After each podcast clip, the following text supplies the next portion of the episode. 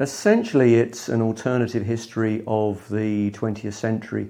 So, an orthodox history would be one that stresses the significance of the two world wars and the Cold War for the development of the century. The focus of this is far more on um, colonization, decolonization, modernization, and development. It's structured in a way where there are a number of uh, thematic lectures and classes and a number on specific regions of the world. So there's a group of um, on the Middle East, there's a group on East Asia, some on um, Latin America, and some on Africa.